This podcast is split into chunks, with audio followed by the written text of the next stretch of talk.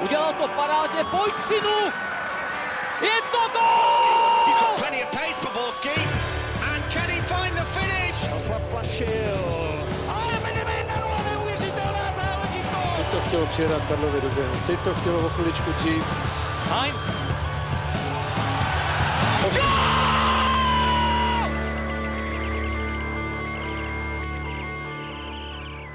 Dobrý den. Velikonoce jsou za námi a pokud vaše játra, slinivky, žaludky, ledviny a udam a slečen i pozadí přežili všechno veselí a radovánky, je nám velkou ctí, že se do vašich uší může linout tradiční zvolání. Vítejte u dalšího dílu Fotbal Focus podcastu.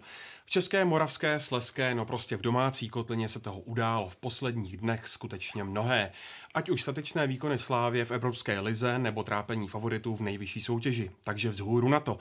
Do horkých křesel dnes usedlo duo z deníku Sport Honza Vacek a Radek Šprňar. Ahoj. Dobrý den. Ahoj.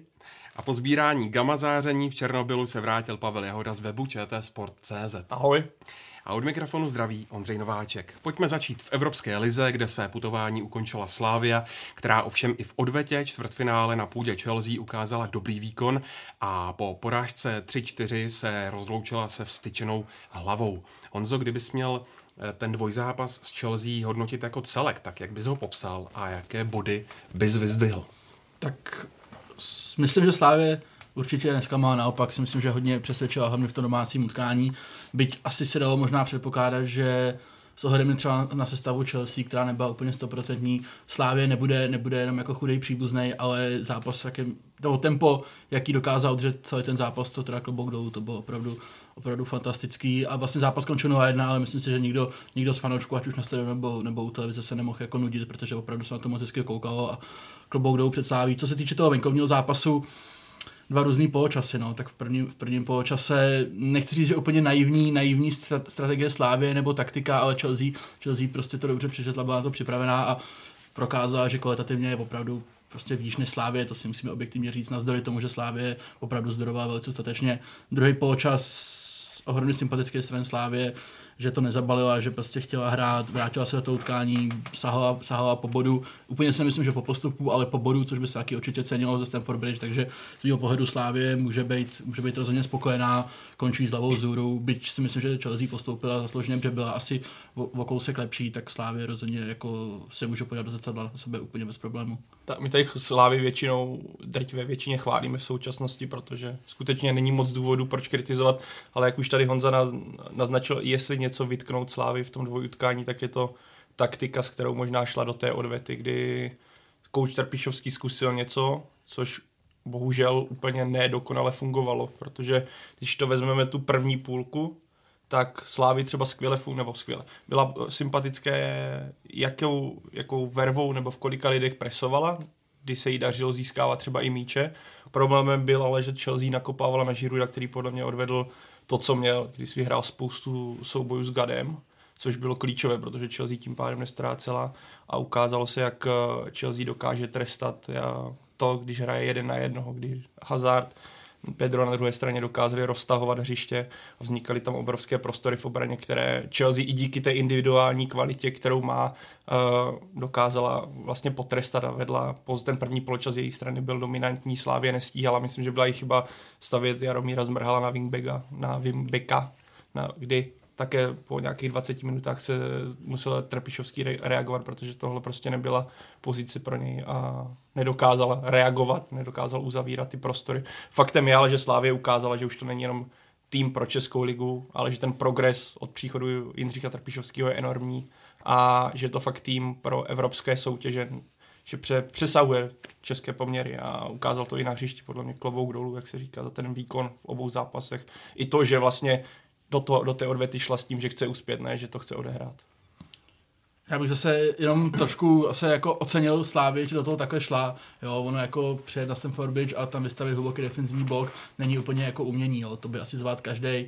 Otázka je, k čemu by to výsledku bylo. Takže já zase, ano, Pavel říkal to správně, že Slávy to nevyšlo. Možná trošku přecenila své síly, na druhou stranu mi se líbí vůbec ten, ten přístup k tomu a to jejich přemýšlení, že to prostě chtěli zkusit. Jakoby vlastně proč ne, jako takhle si můžou nějak posunout, něco se naučili, něco se o sobě zase dozvěděli, můžou s tím pracovat dál, takže jako nevyšlo to slávy, ale, ale úplně bych jako tu ideu neskazoval, naopak je mi to hrozně sympatický. To, to, to souhlasím, jen by mě právě zajímalo, kdyby Slávě do, do toho zápasu šla s taktikou ne na tři beky, ale šla s tím tradičním rozestavením na čtyři, což vlastně fungovalo v té druhé půlci, kdy Chelsea se vlastně nedostala do nějakých vyložených šancí, kdy zavírala ty prostory, měla daleko menší vlastně prostory, zopakuju to slovo, nebo místo na to, kudy se dostává do útoku, jak by ten zápas vypadal, kdyby Slávě šla s touhle taktikou do toho zápasu.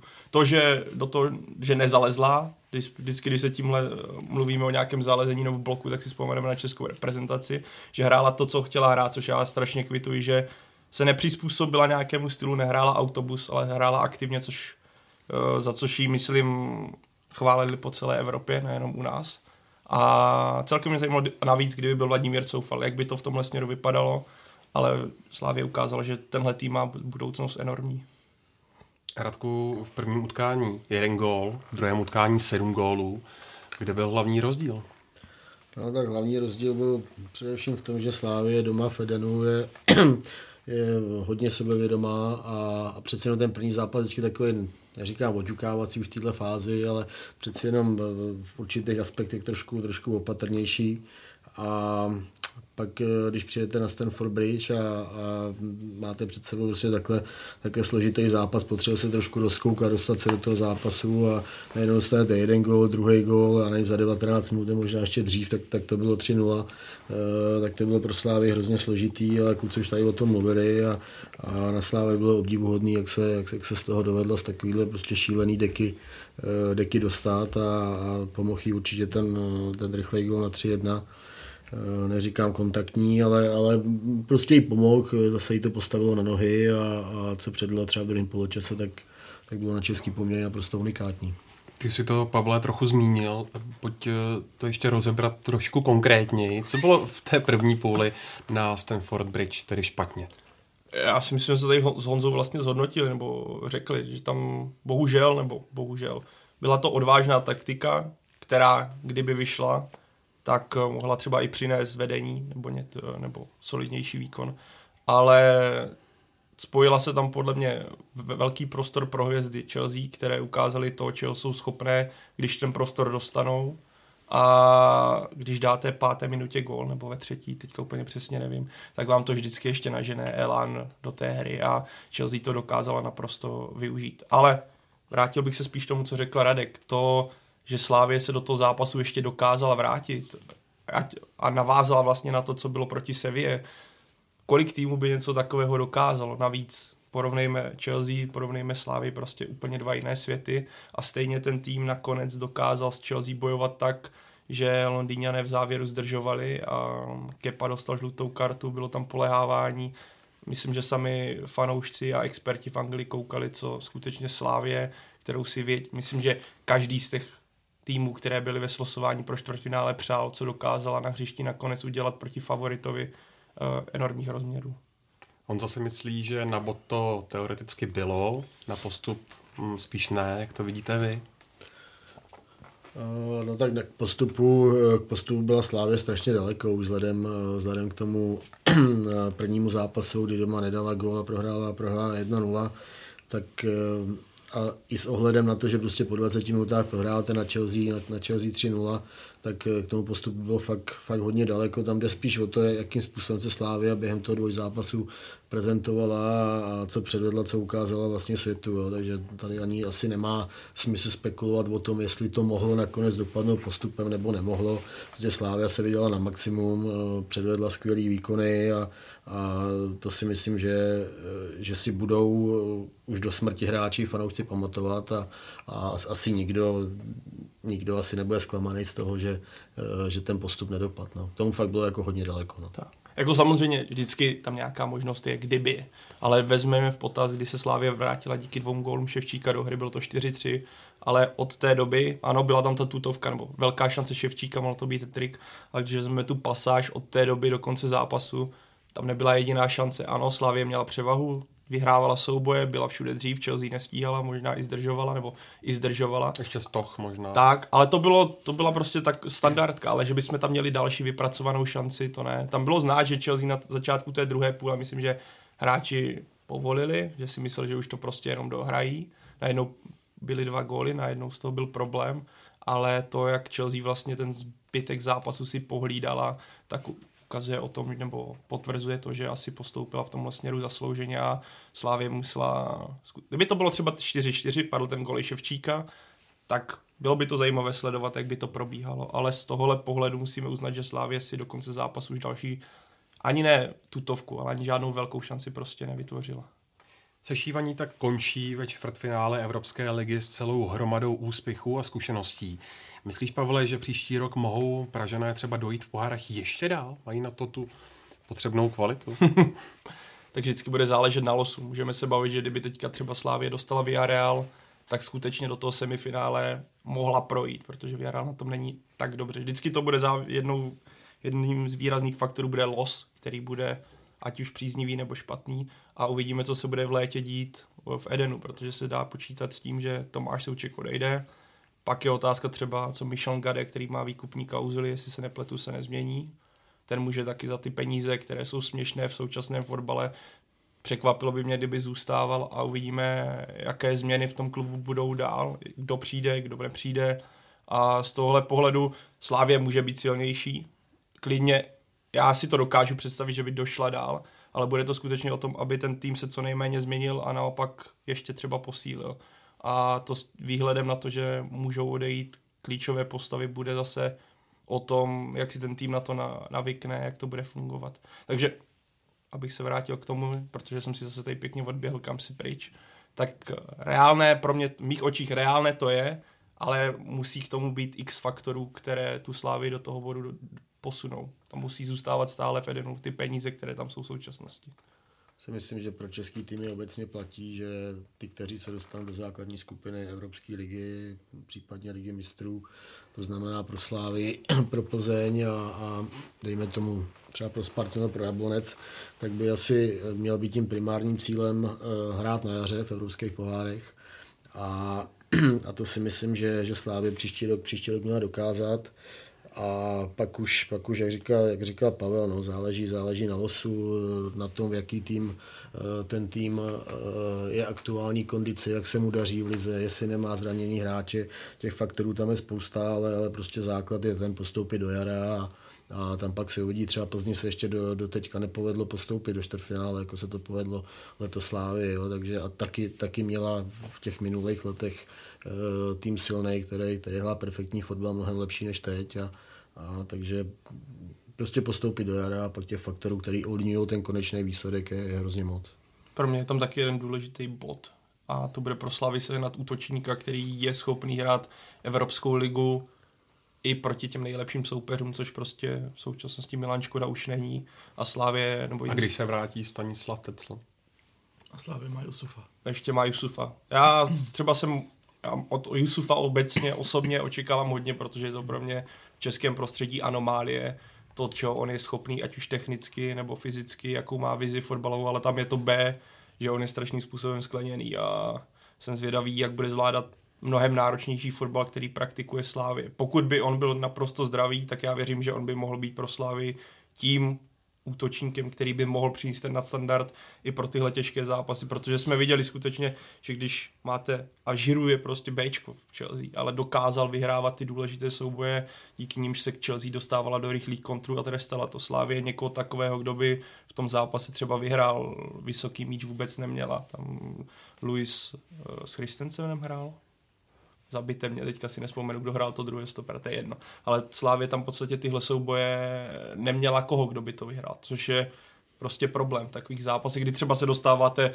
po, pod vysoký pressing a potřebujete nakopnout a potřebujete útočníka, který to chvíli podrží. Takže v tomhle bodě je pro mě klíč pro Slávy třeba na další úspěch je sehnat skutečně útočníka evropského, v evropské kvality nebo s výhledem na úroveň evropské kvality. Tak ono Alfa Omega podle mě bude vlastně, jaký změn ten kádr dozná, protože samozřejmě ne, nevíme úplně, nebo neměli, jsme ještě možnost vidět, co ze Sláví udělá, pokud by třeba přišla o dvě, tři opory, Tomáše Součkan, Gadeo, ještě třeba jednoho hráče, jak by to vypadalo, protože vlastně víme, že odešel Jiří Pavlenka jako opora samozřejmě, Antonín Barák, ale jinak to Slávě ten tým má dlouhodobě pohromadě, takže úplně nevíme, co to, co to ze Sláví případně by udělalo, jestli by dokázal adekvátně nahradit. Můžeme si pomoct paralelu se Spartou, která vlastně tři roky zpátky byla v trošku podobné pozici jako, jako Slávě, taky byla ve finále Evropské ligy, taky jsem mluvil o tom, že, že ten tým je prostě na Evropu dělaný a že by v dalším roce mohl to zopakovat, ale v létě odešel Ladislav Krejčí, pak Jakub Brabec, Lukáš Liš, který vlastně na jaře hrál důležitou roli, hlavně v tom druhém zápase s Lácem, tak začal mít velký zdravotní problémy a, a Sparta už se tomu ani nepřiblížila, jo? Takže, takže bude opravdu záležet na tom, je, je předpoklad, že někteří hráči odejdou a jak Slávě se s tím dokáže vyrovnat. Pokud ano, tak nevidím důvod, proč by to nemohlo zopakovat. Je tam někdo z hráčů Slávy, kdo si tím dvojutkáním s Chelsea řekl o přestup nebo minimálně pozornost zahraničních klubů? Já myslím, že Tomáš Souček asi už tu pozornost měl předtím a určitě se od něj jako neodvrátil a po těch dvou zápasech, respektive v tom první zápase rád nemohl, ale, ale na Chelsea dal, dal gol a vypadal velice dobře.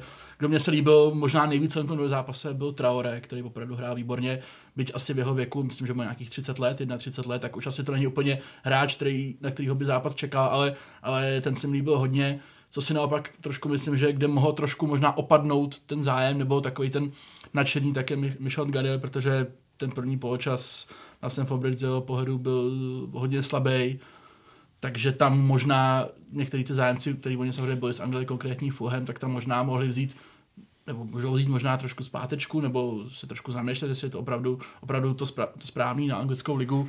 Ale obecně, co třeba ukázal ten zápas z mého pohledu, co je nej, atraktivnější artikl Slávě, tak je prostě ten Trpišovský. Vůbec mě nepřekvapilo. Víme, už když byl ještě v Liberci, tak měl nabídku konkrétní z Réky, což je, což je velký chorvatský klub. Tehdy ji nevyužil, dovedu si představit, že po něj může být zájem taky a, a pak je otázka samozřejmě, jak on by na to reagoval, ale tam si dovedu představit, že ten zájem opravdu, že on na sebe mohl kuputat možná ještě víc než, než ty hráči, dovedu si to představit. Tak, on za mi to vybral, to bylo. Pardon. Ale tak ono, když o vás Sary řekne, že s takovým týmem se nepotkal 20 let, který je tak fyzicky na tom skvěle, tak a superlativy padaly na Slávy, nebo respektive na realizační týmy po Sevě, tak já myslím, že pokud by Slávě něco podobného třeba dokázala i v příští sezóně, nebo se třeba dostala do ligy mistrů a znovu něco předvedla, tak Jindřich Trpišovský půjde někam. Já doufám, že na, na, na západ, ne na východ, protože jestli nějaký trenér český má ten potenciál uspět na západě, tak je to právě on. A nevím, jestli si řekl o přestup, ale řekl si, myslím, o pozitivní vnímání u fanoušků Slávy, jelikož na začátku to angažma eh, byla jistá skepse kolem něho, to je Petr Ševčík svými dvěma góly se musím trošku přihřát polívku, protože jsem tady minule nebyl, když jsme před Chelsea říkali, kdo by mohl nahradit Součka, říkal jsem právě Petra Ševčíka hrál. Děkuji za potlesk, ale dělám, dělám si srandu. Ale, ale myslím, že on ukázal, že ten potenciál, anebo ten důvod, proč do Slávě v zimě přišel, tak teďka začíná naplno ukazovat, že bude zdravý a s, tím, s tím týmem se ještě víc žije. Je zase otázka, z jakého směru by, by ta nabídka pro Jindřicha Trpišovského měla přiletět, jako samozřejmě, že si, že si řekl nějakou pozornost, to je jasný, protože ty výkony, a, a, který Slávě předváděl především v té Evropě, tak, e, tak byly skvělý, ale český trenéři nejsou zrovna v zahraničí, v zahraničí v kurzu, když budeme třeba nevím, těch top 5 nebo dejme tomu 7, sedm nejlepších lig v Evropě, takže, takže je otázka, no, jak, jakým způsobem by by manažeři těch, eh, těch klubů z těchto, z těchto soutěží nad tím přemýšleli. No. Nejsem si úplně jistý, že, že ta nabídka pro Jindřicha Trpišovského třeba v létě přijde. No. No a když si Pavle zmínil eh, poklonu Mauricia Sariho, Slávy, co to vlastně o současném klubu z Edenu vypovídá? Jak skvěle připravený. Tak ono hmm. už to bylo hmm. po Sevě, jsme viděli, že když vezmeme to prodloužení a vzpomeneme si na něj, jak, nebo druhou půlku i prodloužení, tak jak Sevilla nedokázala už, řekněme, fyzicky tomu, co předváděla Slávě. A je tam vidět, jak ten tým je skvěle připravený, s čím do té sezóny šel.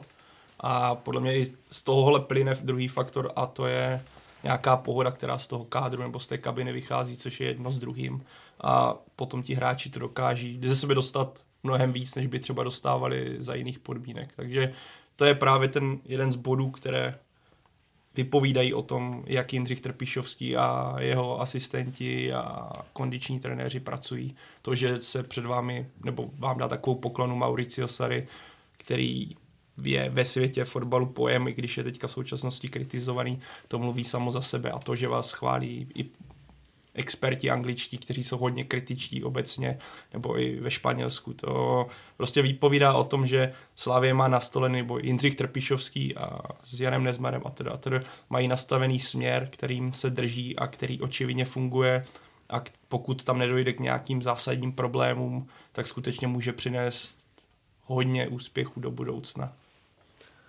Uh jako fyzická připravenost je, je strašně důležitá pro sebevědomí každého hráče, potažmo, potažmo celého týmu. Jo. A, a ta Slávě tohle, tohle ukazuje vlastně celou, celou dobu pod Topišovským a e, na tu její hru to má hrozně jako kladný vliv, protože ona vlastně po celých těch 90 minut tak, e, tak vlastně furt hraje podle těch not, který chce. Jo? Ne, nemusí, nemusí ten svůj styl hry nějakým způsobem měnit, protože na to už nemá fyzicky, třeba v 60. 70. minutě. To znamená, že ty hráči můžou vysoko presovat v 70. v 80. minutě, mají furt těm míčům stejně daleko a, a, a dostávají toho soupeře e, pod hrozný tlak a, a to prostě souvisí primárně prostě s tou, s tou fyzickou připraveností a, a jak říkám, je to prostě strašně, strašně důležitý faktor pro, pro to sebevědomí těch hráčů a potažmo celého týmu. Zastavit se musíme taky u fanoušků Slávy na Stamford Bridge. Honzo, co k ním říci? No, klobouk dolů. Jako samozřejmě atmosféru vytvořili fantastickou. Na druhou stranu pojďme si říct, že by asi bylo něco špatně, kdyby, kdyby to tak nebylo, přece Londýn není přes půlku světa, je to prostě na Chelsea, je to čtvrtfinále Evropské ligy. Takže z mého pohledu nic překvapivého, že tam bylo tolik fanoušků. Atmosféra fantastická, opakuju kobou dolů, ale musím si tam říct to, ale uh, zaznamenal jsem nějaký názory typu, jako že ukázali jsme angličanům, jak se jako fandí, jo, tak jako pojďme si říct, že to byla prostě Evropská liga, která jako v Anglii není teda úplně top, top soutěž a byla to Stamford Bridge, což jako není stadion, kde by ta atmosféra byla kdo, kdo ví jaká, jo. Já jsem v Anglii byl mnohokrát na všech možných stadionech a Crystal Palace, Millwall, Reading, další kluby, to je prostě něco úplně jako nesrovnatelného. Jo. Takže úplně bych to nestavil do role, my jsme teď tady jako Češi ukázali angličanům, jak se fandí, protože kdyby, kdyby Slávě hrála na Crystal Palace a bylo to třeba řekněme Liga mistrů, což asi není úplně pravděpodobný, Slávě to má blíž než Crystal Palace samozřejmě, tak si myslím, že by to vnímání bylo úplně jiný a že bychom možná v televizi ani jako tolik ty fanoušky neslyšeli, protože tam je opravdu to jako železný stadion a je to jako rachot úplně neuvěřitelný. Jo, takže ano, podpora super, všechno fajn, ale už bych to asi zase, zase bych z toho nedělal jako víc, než, než to vlastně jako je. Můžeme si vzpomenout na o, snad o fázi dřív hrál Frankfurt na San Siro a, a byl tam celý ten zadní ochos San Siro, což je obrovský stadion, byl plný fanoušků Frankfurtu, bylo tam asi 10 tisíc fanoušků a zase to bylo někde úplně jinde, čímž to nechci se porovnávat, jo, ale, ale jako atmosféra super, podpora úžasná, všechna čest, ale úplně bych jako to nestavil opravdu do té role, jakože my jsme teď tady ukázali angličanům, jak se jako fandí, jo. To, to není jako Evropská liga a, a domácí stadion Chelsea není úplně jako to měřítko z mého pohledu jako atmosféry v Anglii. Kdybyste měli vynést eh, nějakou známku za to kompletní představení Slávy v Evropské lize, jaká by to byla? Jedna. Asi určitě jedna. To, kam se Slávě dostala, to jinak ani asi nejde. Můžeme dát třeba mínus, že ten postup ze skupiny nebyl úplně tak hladký, ale to bych byl hodně, hodně náročný. Takže asi jako jedna. Já jsem na známky pedant. takže tři minus. Vybrus to. Nebyl takže titul, takže... Já, já vzhledem k tomu, jakou cestu Slávia ušla, jaký úžasný zápasy sehrála, jakým způsobem uh, vyřadil, vyřadila v tom nezapomenutelném konci uh, prodloužení Sevillu, tak, tak já dám dokonce jedna hvězda. Oh, oh. Otrháváme. Radku, teďka ti budou na Twitteru skákat nový tohle. Červenobílá vlna. uh, může kluci to vyřazení z Evropské ligy Slávy nějak pomoci uh, v České lize? Já si myslím, že ano. Ať už po stránce fyzické, což bylo asi patrné teďka ve Zlíně, k čemu se dostaneme, ale i po stránce nějaké mentální, kdy což si myslím, že bylo také patrné ve Zlíně, když hrajete, si plníte sen hrát s Chelsea, jste, vidíte, je tam pořád nějaká ta vidina toho, že můžete postupovat dál a pak musíte z najednou se Stamford Bridge, kde, jak už tady Honza říkal, byla skvělá podpora, hrajete v Anglii, hrajete proti takovým hvězdám a přijedete do Zlína, kde byla atmosféra taktéž skvělá, ale to není jenom problém Slávy, vzpomeňme si na Real Madrid, vzpomeňme si, já nevím, Barcelony, Liverpool, všechno. Když prostě máte obří zápas a přijedete na nějaký průměrný podprůměr proti průměrnému podprůměrnému týmu. Zlín předtím čtyři zápasy prohrál, čekáte, že to prostě půjde samo, tak to nastavení, i když si tady můžeme říkat, že by ten hráč profesionál neměl mít nic takového, eh, nebo nemít takový problém, tak pořád je to člověk a myslím, že to nastavení během tří dnů se strašně blbě předělává a je to psychická i fyzická únava, takže tomhle směru si myslím, že to Slávě pomůže, že se hráči budou moc 100% koncentrovat v podstatě na ligu, na boj o titul. Jindřich Trpičovský bude moct stavět v současnosti to nejlepší, co bude mít bez nějakého kalkulování s anglickými týdny. Zítra vlastně je ještě derby, takže tento týden ještě bude pro Slávy masakr, ale pak už v podstatě Slávě bude mít všechno ve svých rukou v tomhle směru. Takže tomhle to určitě pomůže. Hmm, určitě tam je, tam je, řekl to správný slovo, koncentrace. Slávě už nemusí, vlastně není ve třech soutěžích, nemusí honit tři zajíce a, a ta koncentrace na, to, na ten boj o titul, což pro tu Slávě teď absolutní alfa, omega eh, konce té sezóny, tak, tak je to prostě strašně důležitý, no, že, že se můžou soustředit už jenom, jenom na tohle a, a nemít myšlenky uh, každý druhý nebo třetí den na něco úplně jiného. No a podíváme se ještě na ty eh, dvě semifinále, které nás teď v Evropské lize čekají a těmi budou Arsenal versus Valencie a Chelsea s Frankfurtem. Tak eh, koho favorizujete na to, že by mohl ovládnout Evropskou ligu?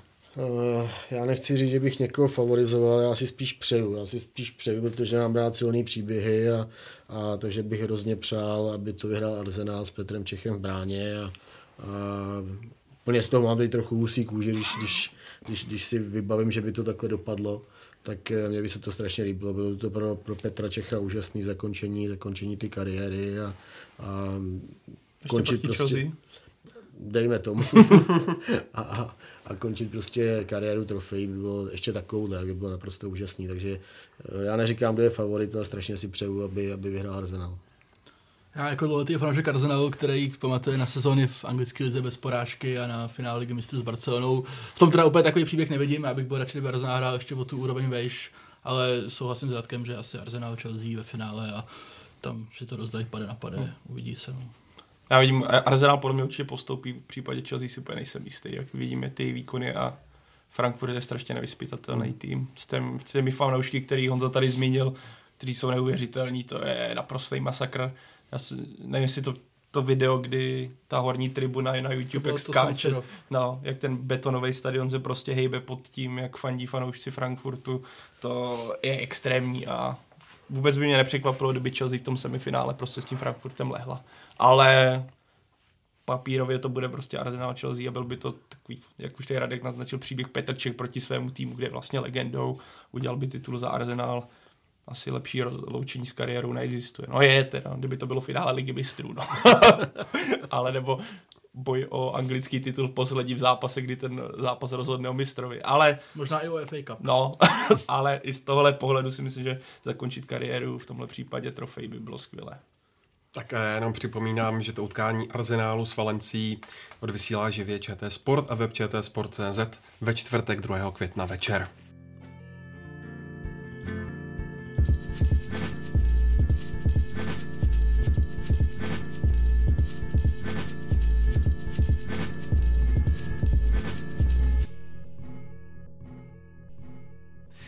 Evropskou ligu nechme už odpočívat a nyní se přesuňme do domácích lů a hájů, kde se odehrálo celé 29. kolo v jediný den a děli se tedy opravdu velké věci. Posečkejme u Slávy, která padla ve Zlíně 0-1. Honzo, jak velký vliv na to utkání měl právě čtvrteční zápas s Chelsea? No, to je dobrá otázka. Určitě asi Slávě nebyla úplně v takové kondici, v jaký by byla, kdyby to utkání nehrála. Na druhou stranu, to, co tady říkal Pavel, ten argument o té motivaci se po takových zápasech na papírově slabší zápas, já to jako nemám moc rád a vlastně to jako ani moc neberu, protože to jako ne, z mého pohledu to není omluva. Je to prostě soutěžní utkání. Slávě i přesto všechno prostě její priorita je titul a vždycky to tak bylo bez ohledu na to, jak se daleko v Evropské lize, titul je pro něj prostě alfa omega, takže já bych tam tak nesváděl jako na, na nějakou nižší motivaci nebo koncentrovanost. Z mého pohledu prostě Slávě se hrál utkání, ve kterém neproměnila šance a dostala gol po krásný, krásný střele Jaffiče. to se, to se prostě stává, to se na, na, na, jako nabádá tráva do souvislosti s tou Chelsea, že se trošku sestava proměnila a že možná jeli jako do Zlína a je to trošku něco jiného než ten Fort Bridge, ale já bych jako, ne, jako pokud by to nebylo takhle, tak si myslím, že to je trošku problém, že by, že by tady to se stávat nemělo. A obecně si myslím, že Slávě jako neměla během celé sezóny úplně problémy s potom s přepínáním zpátky do té ligy, jakože to nebylo tak, že by ztrácela každý zápas vlastně po tom, co hrála v Evropě, takže já bych to fakt vyloženě viděl v tom, že prostě neproměnila šance a z ním byl efektivní a prostě vyhrál, tak Slávě taky nemůže vyhrát všechny zápasy, takže víc bych zatím asi jako nehledal. Tam se podle mě krásně ukázalo takové to, a to nemusíme se bavit ani o první lize, může to být kterýkoliv zápas, když přijede favorit a hrajete proti outsiderovi. A tady byl ten bod, kdyby Slávě v páté minutě dala ten gol Balucou, tak ten zápas mohl být úplně v klidu. A to je před, kdy máte přesně ten start utkání, kdy ty rozdíly bývají enormní, kdy prostě ten slabší tým si zvyká na to tempo toho silnějšího, naopak ten silnější tým je v tom svým laufu, ale posléze se to začíná srovnávat. A tohle byl ten moment pro mě klíčový, kdy Baluce ten gol nedal. Nechci mu to vyčítat, to není takhle. Ale pak se to začalo srovnávat, Zlín si uvědomil, že to hrá, hrál skvěle, presoval, napadal, nedával Slávy prostor. Podle mě tam bylo znát nějaká fyzická únova těch hráčů, ať už to byl Bořil, který o tom sám v poločase mluvil, na Součkovi to bylo, tež si myslím znát, že prostě ti hráči po tom cestování, ale je to pořád Londýn, ale cestujete, málo, málo spánku, málo regenerace po národnočním zápase. Nebyla to ta Slávě, na kterou jsme zvyklí, což je bod A, Druhý je ale dobrý výkon z Lína, který podle mě hrál skvěle. Výborně vyplňoval prostory, dobře přicházelo rychlých kontrol. Když vezmeme ten první poločas, ano, Slávě měla šance, ale Zlín měl taky tak na dva, na tři góly, protože Slávě nebyla úplně schopná to zachytávat. Nedařilo se jít, nebyl to prostě zápas Slávě v tomhle případě. A pro mě to vítězství vlastně bylo zasloužené, protože Slávě si ke konci měla nějakou převahu, ale že bychom se tady bavili o tom, že Golman tam pochytal 10 útovek v závěru, o tom nemůže být řeč, takže to prostě jak říkal Honza, Slávě taky nemůže pořád vyhrávat. Je to náročné, teďka má náročné období, teďka uh, to dopadlo tak, jak to dopadlo, náskok si pořád udržela. A když se podíváme na Plzeň, k čemu se dostaneme, tak ta na to není o moc lépe, co se týče nějaké formy a herní kvality, takže může být zatím v klidu. No, čím... Ty, tyhle zápasy jsou strašně o, o efektivitě, jako ještě třeba potom Eh, potom když Slávě vlastně, jak říkal Pavel, cestovala z Chelsea, byla ještě plná nějakých dojmů a pochval a určitě prostě na ty hráče to dopadalo, četli to v novinách a určitě kamarádi známí, tak, tak, tak je bombardovali, jak to bylo úžasný a pak prostě přijete do Zlína, kde třeba bylo plno, ale, ale prostě tyhle zápasy uh, jsou strašně o té efektivitě, prostě dost, dát z nějaký třeba pološance nebo ze dvou šancí jeden gol. Já věřím tomu, že kdyby Slávia se dostala do vedení, tak Zlín, který mu se předtím absolutně nedařilo a byl hrozně kritizovaný, tak, eh, tak eh, že by to, že by ten zápas neotočil, nebo myslím si ani nevyrovnal, jo, protože to jejich sebevědomí by šlo, by šlo logicky jako dolů a, a když držíte celou dobu slávy nebo delší dobu během toho eh, favorita v tuhle chvíli slávy na remizovém výsledku a tak samozřejmě tak to tomu slabšímu týmu jako hraje, hraje, hraje do noty. No. A, a tohle prostě byl přesně ten zápas, kdy se tam spojilo víc faktorů a Jaffiš to nádherně trefil a bylo z toho vítězství Zlína. No. Vzpomeňme na Duklu, kdy Slávě v podstatě z prvních tří šancí dala tři góly a bylo po zápase a byl klid. Tohle by se fakt, by byl klid i teďka, ale z Zlínu narostly takzvaně křídla a pochopil, že se dá hrát tohle. Eh, a to skutečně nemusíme se bavit o nějakých Můžeme se bavit o Hanspalce, můžeme se bavit o futsale, můžeme se bavit o okrese. Když hrajete proti někomu silnému, tak vás to prostě vyhecuje, nemáte, nemáte co ztratit jdete do toho, ještě když tam byla dobrá podpora, Zlín oslavoval nějakých 100 let, to bylo. Mm, No, takže máte, jsou to takové ty dílčí body a pak se vám povede krásná střela, můžete to v podstatě zavřít. Tam bylo momenty, kdy Zlín měl v devátně devět lidí a přesto se strašně blbě dostává. Navíc, když máte za sebou všechny ty faktory, co tady jsme zmínili. Neukázalo se jako chyba nasadit eh, některé hráče z lavičky, ať už třeba zmíněného Balutcu anebo Zeleného? Já jsem četl na Twitteru takové jako část lidí, myslím, že Karel to tady zmiňoval v posledním podcastu, jestli by nebylo lepší hrát Bčko na Chelsea, nebo slabší tým na Chelsea, nechat A totální sílu na uh, Zlín, jak už tady Honza zmiňoval, protože priorita Slávie je liga, ale pro mě Jindřich Trpišovský udělal to, co nejlepší, to, co mohl, protože by v případě, že by třeba Slávě přijela na Chelsea nějakou slabší v uvozovkách sestavou, tak by zaprvé mohla dehonestovat svou práci, mohla by tam skončit 6 a což by se asi neskončilo, ale mohl by z toho být problém navíc. Podle mě ukázal, že ten tým je skutečně nečeský, ale nastavený na nějakou evropskou úroveň, že stále viděl tu, ten potenciál tam uspět. A navíc my tady pořád neustále omíláme to, jak eh, Slavě má široký kádr, jaké má hráče na lavičce. Navíc Škoda nehrál, který pravidelně v Lize hraje solidně, nehrál Hušbauer, který eh, v Lize hrává taky solidně, takže pro mě v tomhle případě to určitě není problém, naopak já chválím strašně, nebo strašně se mi líbilo, že Slávě to napostavila tak, jak to postavila. A osobně jestli hraje zelený nebo hrál Baluca, ti fotbalisti na to mají, aby v lize zářili, takže tohle pro mě nebyl problém. Ono taky asi těžko by se vysvětlovalo hráčům typu, typu Souček nebo, nebo Gare, prostě hmm. nehraješ na Chelsea, protože tě čeká zlý, jo, to, jako asi by to samozřejmě šlo, ale nemyslím si úplně, že by se do toho kdokoliv ze Slávy z trenérů prostě chtěl, chtěl pouštět, což Slávě, teď se jí to tak jako sešlo blbě, protože ta jistý situace vlastně jako není úplně ideální řešení, jo, protože kdyby, kdyby Slávě do toho šla do toho rizika a tu sestavu nechala nejsilnější na ten zlín, tak by třeba vyhráli, ale zítra je čeká derby, který pro ně možná není tak důležitý jako, jako pro Spartu, ale určitě prostě Slávě nechce doma prostě se Spartou prohrát a, a jakoby pustit jí blíž, blíž k té trofeji, takže myslím si, že tady o tom musela trošku Slávě přemýšlet o trenér Trpišovský, že potřebuje mít nějaký hráči připravený na ten zítřek, takže, takže vlastně on těžko mohl najít nějaký ideální řešení, zvolil tohle a, a neviděl bych to v sestavě, jako tu, tu, tu porážku bych určitě nedal hmm. za vinu jakoby hráčům, kteří na tom hřišti byli, protože pokud by to takhle bylo, tak si musím říct, že tam teda ty hráči v tom klubu mají mít, mají být, pokud jako, což takhle ne, určitě prostě ne, nemyslím, že to byla otázka jako personálního nějakého složení. Navíc hmm. Slavě má pořád náskok, s tím se vždycky tak teďka se prohraje, prohrálo. Já si myslím, že pořád, i kdyby se prohrálo teďka znovu při tomhle náročném týdnu, tak Slávě to má pořád ve svých rukou a pořád si myslím, že to obří favorit na ten titul. Náskok, který ale už činí jenom čtyři body po remíze Plzně v příbrami, nemůže přece jenom sešívané nějakým způsobem dohnat tlak? No určitě se to může stát. Já jsem strašně zvědavý, jak, jak trenér Pišovský hráči jak se budou v těch dalších kolech a především v té nadstavbě, tak jak se budou prezentovat, protože především odvedení Slávy je, je na ten tým tlak obrovský z pohledu zisku titulů a, a vůbec si nemůžu představit, co by se tam dělo, kdyby Plzeň nebo kdyby Slávia titul nezískala a získal ho Plzeň. Jo. Do jaký deziluze vlastně po takovéhle sezóně, tak eh, do jaký deziluze by ten klub spadnul. No. Takže jako ten tlak je fakt, fakt asi šílený teď na tu Slávy a, a asi měla i velkou kliku, že Plzeň momentálně ve stavu, jakým je. No. Naprosto souhlasím, jako jsou to čtyři body, což vypadá jako relativně slušný poštář, ale přesto dostane mohly to být dva body. A i vlastně Jaroslav Tvrdík, myslím, že někde dokonce to i řekl, že pokud Slávě získá titul, tak on jako rezignuje nebo skončí ve své funkci, což je prostě největší možný tlak, jaký on může na, ty, na to mužstvo, na ty trenéry, na všechny ty lidi v té stávě jako dodat, jo, protože to jako si můžeme být jistý, že on jim to jako ještě xkrát připomene a že opravdu jako on s tím, jak jemu záleží na jeho pr tak tady to pro něj by prostě byl jako rána úplně neuvěřitelná. Hmm. Takže Slávě určitě pod tím tlakem je. Uvidíme, jak to bude vypadat, pokud se dost... Ještě si nemyslím, že ten tlak je úplně jako ten enormní, co může být.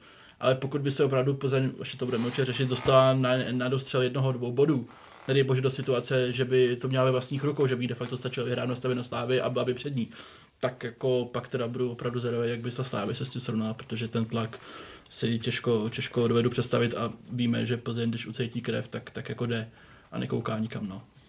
Já si myslím, že teď třeba pro trenéra Trpišovského, že přichází takový jako nejsložitější období v té kariéře a teď eh, bude muset ukázat, jak, eh, jak velký je trenér, jak dovede mixovat sestavu, eh, na jaký hráče vsadí, jestli odpálí třeba Josefa Hušbovera, Milana Škodu. Teď to bude hrozně, hrozně zajímavý a, a, a strašně bude jako na něm, na něm záležet, jakým způsobem ten tým namixuje a jak prostě do těch zápasů mentálně a takticky připraví. No se já jsem teďka, když narážíme tady na tohle, celkem se zvědavý, jak bude vypadat poslední kolo z tohohle pohledu, protože Sigma jde na slávy, zda bude chtít vyhrát Sigma a postoupit vlastně do skupiny mistrovské, nebo se držet v té prostřední a bojovat, vytvořit si šanci na Evropskou ligu, která je podle mě v tomhle směru větší, než když by pošl, vlastně šla o, o tu skupinu do titul, o titul. V tomhle směru jsem na to strašně zvědavý, ale to, co tady vlastně říkali kluci, je vlastně perfektní reklama na to, co se bude dít příštích týdnech. A, nebo co se bude dít zaprvé zítra, respektive nevím, kdy to ty bude poslouchat, ale ve středu poháru, a to se bude dít v dnech následujících. Jako lepší reklamu na boj o titul nebo atraktivní zápasy asi lepší reklama asi nemůže být. No. Tak eh, pojďme plavmo přejít do utkání Příbram Plzeň, který skončil 1-1 po gólech Pačendy a Matouška. Jak to utkání vypadalo, Radku? No, utkání nebylo nikterak jako fotbalově záživný, nad, nad všema dominoval Honza Matoušek, eh, což vlastně při, přiznali oba trenéři po zápase, především Pavel Rba, který dokonce řekl, že jeden hráč příbramy byl lepší než všichni hráči Plzně, což teda přesně tak eh, přesně vystihnul to, co se na trávníku dělo protože Matoušek byl vlastně po většinu toho utkání uh, velmi nebezpečný pro Plzeň a bylo až jako nepochopitelný z mého pohledu, že Plzeň na to vůbec nedokázala reagovat nebo asi ani nechtěla, nevím, úplně prostě mě to unikalo, že, že vlastně u všech nebezpečných akcí byl příbramy byl Matoušek a, a Plzeň tomu nedovedla nějakým způsobem čelit a mm, byť mohla, eh, byť mohla vyhrát, protože Honza Kovařík šel ke konci zápasu sám na bránu, a neproměnil, tak, eh, tak zároveň mohla, mohla prohrát, protože Matoušek tam eh, v druhém poloče za prvý mohl, mohl sám skórovat a za druhý tam dvakrát, myslím, Honza Vyreskovi eh, chystal, chystal pozici úplně, že by zakončil úplně do prázdné brány.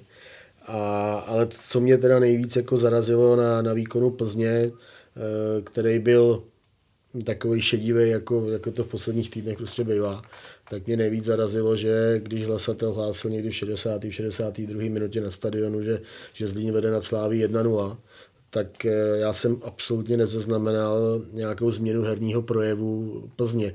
To prostě furt si jela v nějakých, tak, nějakým takovým klidu, eh, bez nějakého většího zanícení, jo, že by se hnala na jednou z ničeho nic prostě za vítězstvím, to tam vůbec, vůbec nebylo a, a pro mě to je prostě absolutně, absolutně nepochopitelné. Já vůbec nevím, co si o tom, o tom týmu mám, mám momentálně myslet.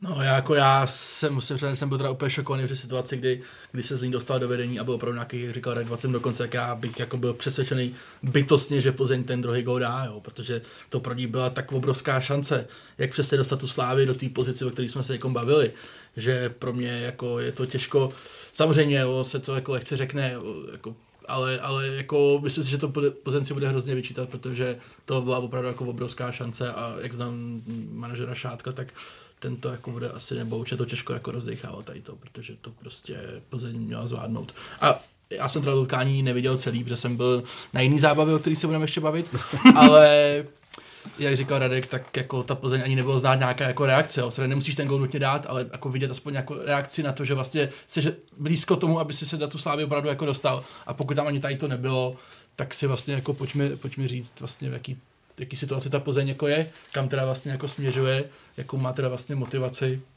Nevím, těžko říct. No. Já jsem ten zápas dokoukával a fakt mě to strašně nebavilo, ten zápas.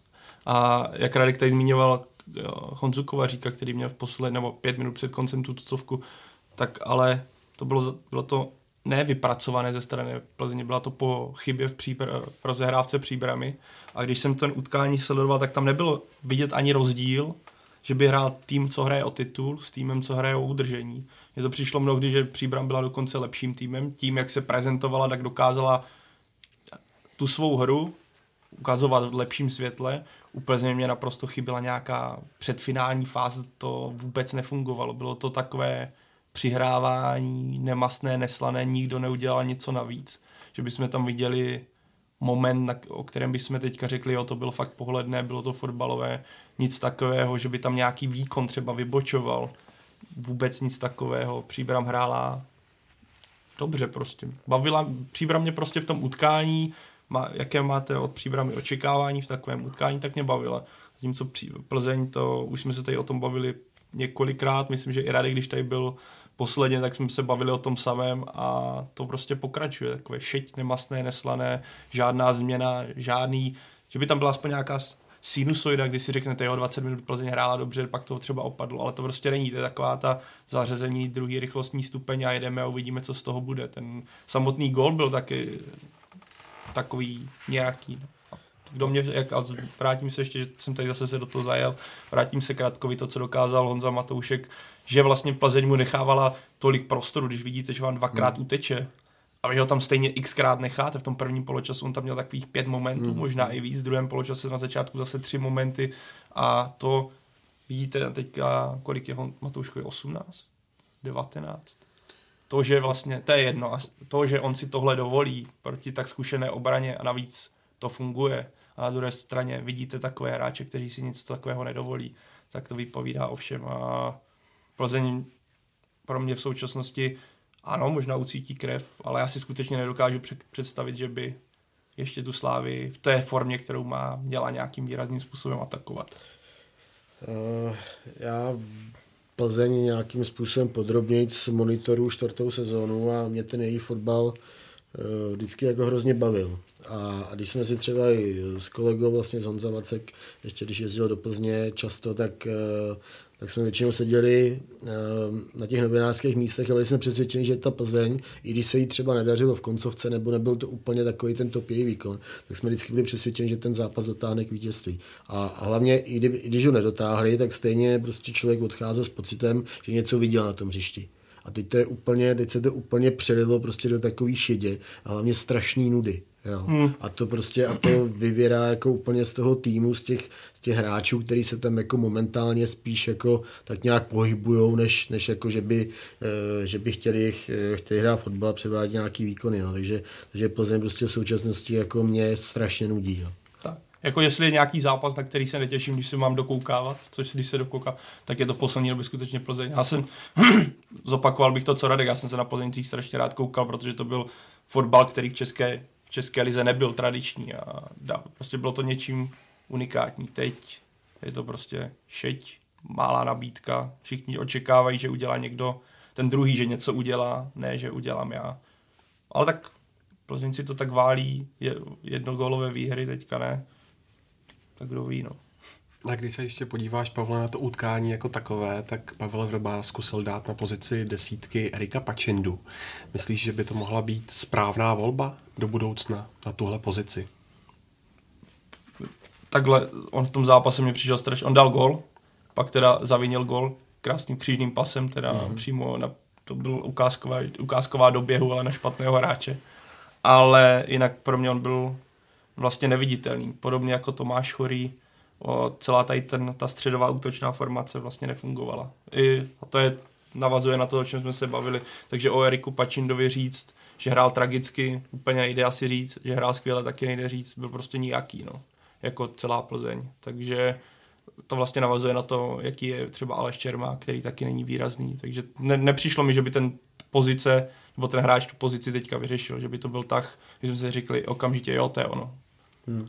Palebra kritizoval uh, po utkání především ofenzivní hráče a měl naprostou pravdu, protože, protože ať skřídel nebo prostě ze středu hřiště, jak nehrozil vlastně žádný nebezpečí pro příbram. Honza Kopic odehrál jeden z nejhorších zápasů úplně za poslední dobu. Uh, Kajamba několik náběhů, jinak taky nevýrazný.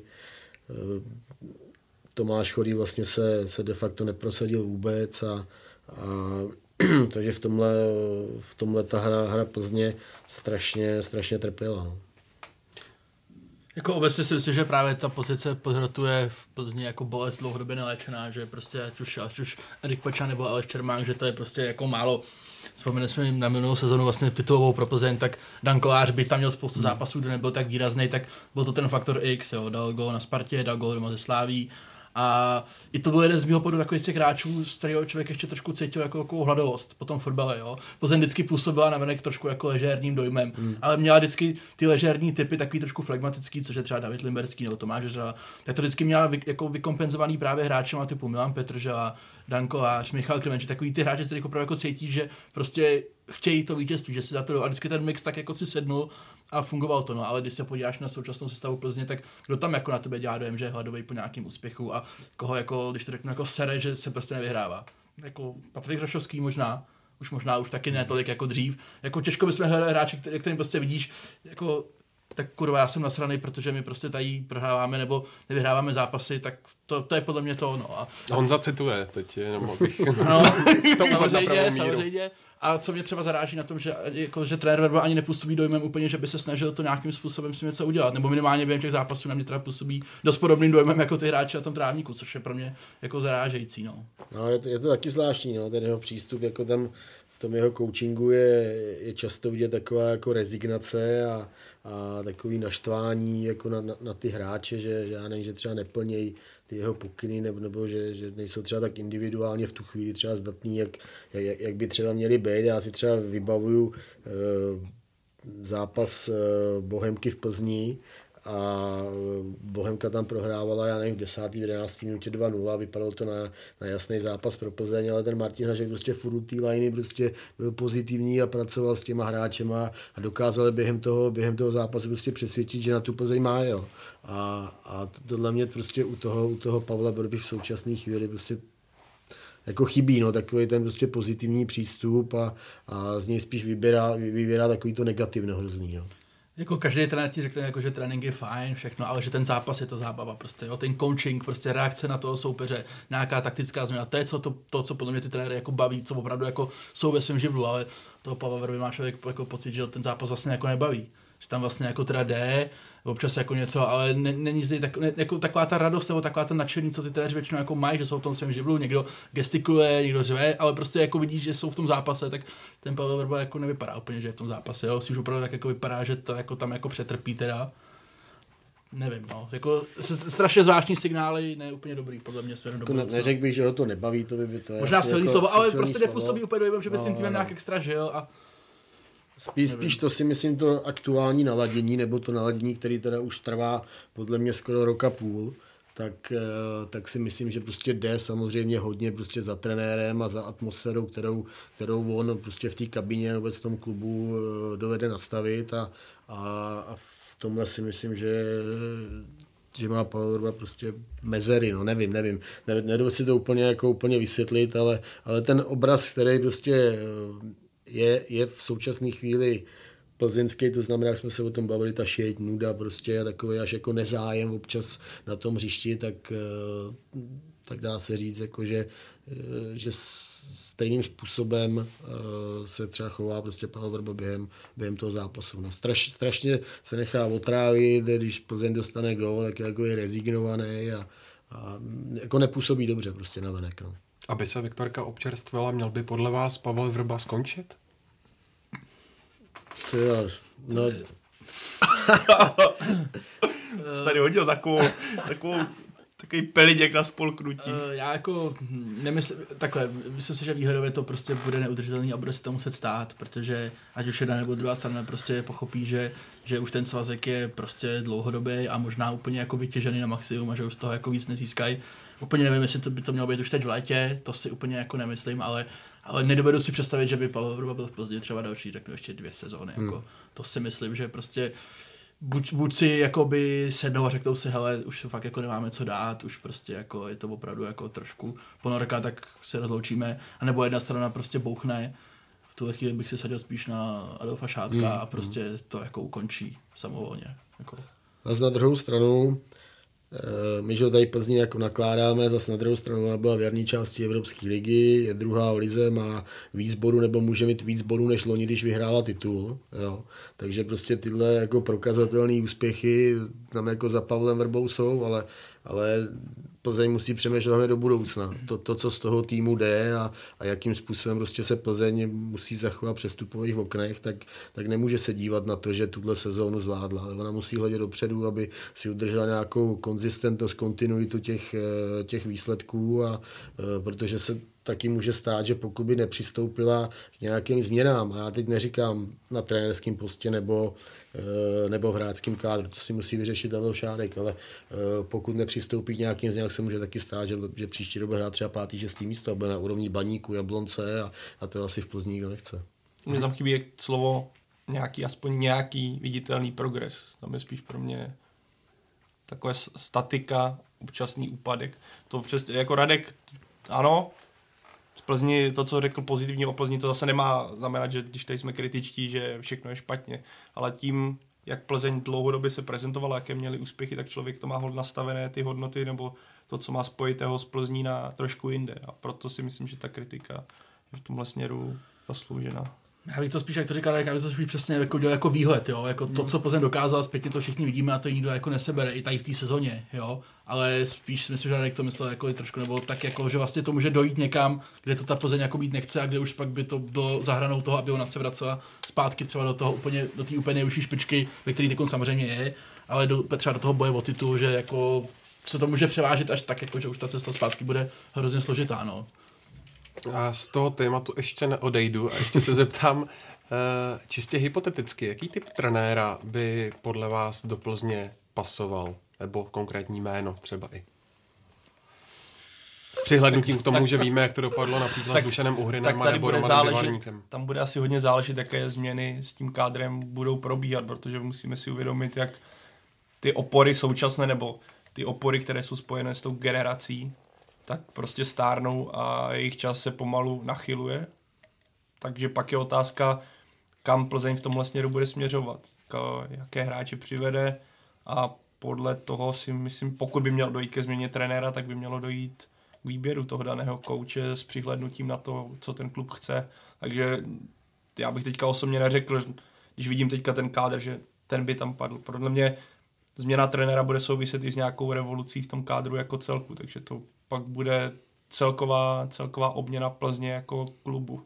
Tu revoluci každopádně nemůžeme asi čekat úplně v příští sezóně, když eh, vidíme, že dnes eh, v Plzni podepsal 30-letý Adam eh, Hloušek. Je to zase, no, je to prostě takový, řekl bych, klasický, klasický plzeňský nákup, no. Oni prostě tadyhle to dělají, někdy se trefí, třeba v případě hráčů, který tahali ze Sparty, tak se trefili velice dobře, samozřejmě Pavel Horvát, to si všichni pamatujeme. A někdy se netrefí, což třeba vypadá, že z mého pohledu se třeba úplně netrefili u Jakuba Brabce, ale tak to ještě čas ukáže. Takže já si myslím, že jako Adam Houšek uh, určitě jako nešlape vyloženě vedle, jo? to zase jako Houšek je kvalitní hráč a určitě má Plzně něco dát. Na druhou stranu je to ten hráč, který udrží Plzeň, nebo pomůže udržet Plzeň jako krok se sláví to zase bych si nebyl úplně jistý. No. Ale tak nějak to, jak říkáš, zapadá to do toho konceptu, který prostě Plzeň má a očividně z něho jako nechce vybočit, protože se Česká liga jako už je, nebo není úplně tolik, kde brát, jo, to si budeme říkat opravdu těch hráčů. Na té úrovni není zase jako tolik a, a Plzeň očividně prostě jako nechce jít ven a nechce jít jako do cizinců, mimo co nehráli třeba v České lize, mm, mm. tak prostě pak má samozřejmě ty možnosti omezený a přistupuje jakoby k tahům, který můžou na první pohled vypadat, vypadat jako překvapivě uvidíme, no, jak, jak, jak to bude fungovat. Tomhle vlastně navážu na to, co tady zazdělo s Matouškem a vlastně s vyjádřením Pavla Vrby. Trošku mi z toho vyjádření byla, na mě působila jistá hořkost, že Plzeň není schopná v konkurenci Slávě, zejména i Sparty, není schopná přivést takového hráče, který je mladý a tak talentovaný a technicky schopný. Teďka přijde Adam Hloušek, ale z toho vyjádření mi právě přišlo, že pokud se tady bavíme o nějaké revoluci, že Plzeň nedokáže konkurovat těm pražským týmům, kteří mají, které mají prostě finančně třeba větší možnosti. A to, to vyjádření pro mě takhle jako působilo alias trošku naštvanost, hele, já bych takového hráče třeba chtěl, ale ta možnost tady prostě není, protože mě uh, Slávě přeplatí. Tak tohle na mě tak trochu zapůsobilo, když se teďka bavíme o tomhle který z těch dvou kandidátů na titul je podle vás v současnosti v lepší pohodě a formě? No tak asi se na tom všichni shodneme, že, že určitě Slávě no, tom asi není, není sporu, tam akorát, eh, už jsme to vlastně tady zmiňovali, tam bude záležet na tom, tak jak Slávě bude, uh, bude reagovat uh, v té nadstavbě a, a, a, jak se jí tam bude dařit, protože má to prostě všechno ve svých rukou. Uh, já už jsem to psal, já nevím, před třema, čtyřma kolama, že prostě Plzeň jako nemá v současné chvíli na to, aby, aby získala titul. Samozřejmě stát se tam, stát se tam může, může hromada věcí ještě, ale furt si zatím stojím, že prostě Slávě, Slávě ten titul, ten titul získá. No. Ještě bych tady chtěl, jak jsme se tady bavili o těch trenérech, který připadají pro Plzeň, eh, mě napadlo třeba jméno, jméno Davida Holoubka. No. Zas nevím, jestli to je úplně člověk, který by přišel do Plzně, měl by třeba respekt kabiny. Jo. Zase tam musí prostě přijít někdo, koho, koho ta kabina bude brát od, od první chvíle a, a kdo už má nějakou uh, v životopise prostě nějaký úspěchy a nějaký prostě štace, který, eh, který stojí za to. Nevím, no, hodně se taky mluvilo třeba o Martinu Haškovi, no, taky, taky si nejsem úplně jistý, jestli, jestli třeba on by byl trenérem pro Plzeň. No. Je, to, je to hrozně složitý, prostě přijít po Pavlovi Vrboji, tak eh, to bude pro každýho, pro každýho jako těžká, těžká řehole, no, nebo těžká práce. Ještě se taky hodně jeden čas skloňovalo jméno Luboš Kozel. Ano, ta Plzeň je prostě bohužel trošku specifická právě v pozici Adolfa Šátka, který je de facto jako tam jako eh, hegemon, který vlastně opravdu jako řídí všechno. A když jako Adolf Šádek vás ztratí důvěru, tak jste de facto jakoby prostě Deathman Walking, jo, tak zažil to prostě Dušan Uhrin, zažil to Miroslav Koubek po titul, Karel Krejčí po titul, hmm. Roman Pivarný z prvního místa a pojďme si říct, jako jsou to špatní trenéři. Ale nějakým způsobem něčím se znelíbili prostě Adolfu Šátkovi a v tu chvíli jako se to prostě seká. Takže z mého pohledu, jako co ten trenér musí mít, tak musí mít důvěru jako Adolfa Šátka. To si myslím, že je úplně hmm. základní předpoklad. A pokud jí má, tak má tím pádem i třeba větší, víc otevřenou cestu k těm svým, jako, těm svým ideálům, jakože tohle hráče dáme pryč, tady to omladíme, tohle, tohle, tohle. Ale pokud jakoby nebude na stejný lině jako Adolf Šádek, tak, tak v té Plzně jako víceméně neprosadí nic a bude to jenom čekání na nějaký odstřel. Takže, hmm. takže v, toho, tady v této kontextu se vlastně hrozně blbě říká, kdo by se do Plzně typologicky hodil, protože z mého pohledu ta hlavní podmínka je, že, že tam musí být prostě důvěra ze strany, ze strany pana Šátka, což jako těžko říct, kdo komu on věří nebo v komu on se vidí, jo, protože když se podíváme na ty tréry, které v Plzni byly, tak nemůžeme říct, že by všichni byli jako typologicky nějak podobný, jo. Každý byl jako trošku, trošku jiný, takže bych tam úplně neviděl, že oni mají nějaký jako přímo jako šablonu, do který si ty trény zasazují, je to čistě podle mě nějak jako pocitově nebo nárazově, nebo vlastně ani nevím podle čeho ta Plzeň ty trény vybírá, takže, takže strašně jako těžký, těžký jako říct, asi bychom našli jména, který by tam mohli, mohli působit, ale, ale vůbec mě nepřekvapilo, kdyby Plzeň sahá třeba úplně po někom jiným, jako nás ani třeba nenapadne. Jako. Hmm. Mě napadá ještě, ještě jméno Pavel Hoftych, jo. Ne, neřeknu, ne, neřeknu úplně přesně jako argumenty proč, ale, ale prostě nějaký takový dojem i třeba z něj, tak, tak mně prostě přijde, že by třeba do té Plzně po, po Pavlovi Vrbovi jako seděl. No. Ten by se mě asi jako z takových těch českých trenérů možná, možná líbil nejvíc. No.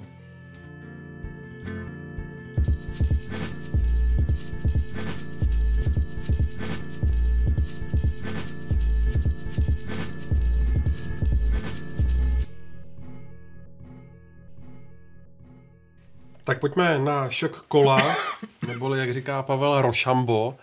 A tím byla dozajista Sparta Praha. Letenští doma prohráli s předposlední Karvinou 1-3. Tak Honzo, jasná otázka, proč to dopadlo tak, jak to dopadlo? No, dopadlo tak, protože Karviná byla na letní lepším týmem, výrazně lepším týmem a mohla vyhrát asi i vyšším rozdílem než těch konečných 3-1 a Sparta, Sparta odehrála určitě nejhorší zápas tady v té sezóně, což už jako je umění, to si pojďme říct. A možná i za několik posledních let, protože opravdu jako můžeme pak rozebírat e, nějaký objektivní, objektivní příčiny, jo, ale prostě ten výkon byl opravdu jako velice, velice špatný a nejenom, nejenom po nějaký stránce jako fotbalový, ale i po z mého pohledu trošku jako stránka přístupu nebo nebo jako nějakýho jako zápalu do toho zápasu, jo.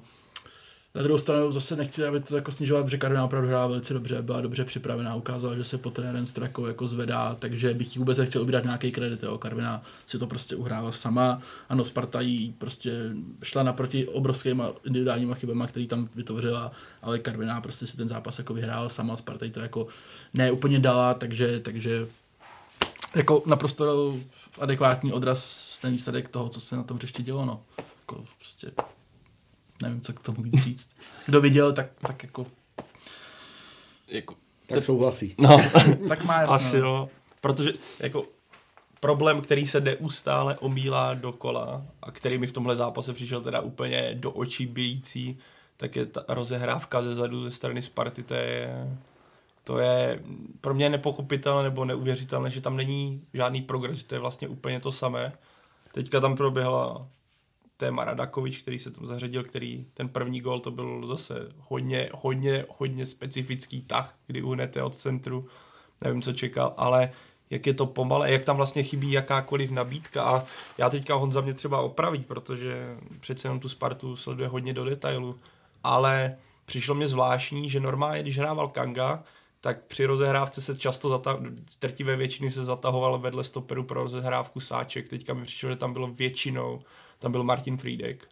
A je, jestli zase nějaký hráč, kterému se to hodně ten zápas nepovedl, tak to byl Martin Friede, který ne, já jsem nepočítal jsem to, ale přišlo mi, že co se týče přihrávek dopředu, jestli byla tak na úplné minimum z toho, co jich dal, byly přesné. Většina přihrávek byly dozadu a když se musíte spolehnout na hráče, takov, kterému se takhle daří na to, aby vám rozjížděl akce nebo rozjíždělo vlastně útoky a ten přechod přes atakující Karvinu tak je hodně velký problém. A vlastně tam nebyl hráč, o kterého by se Sparta mohla opřít tomu utkání.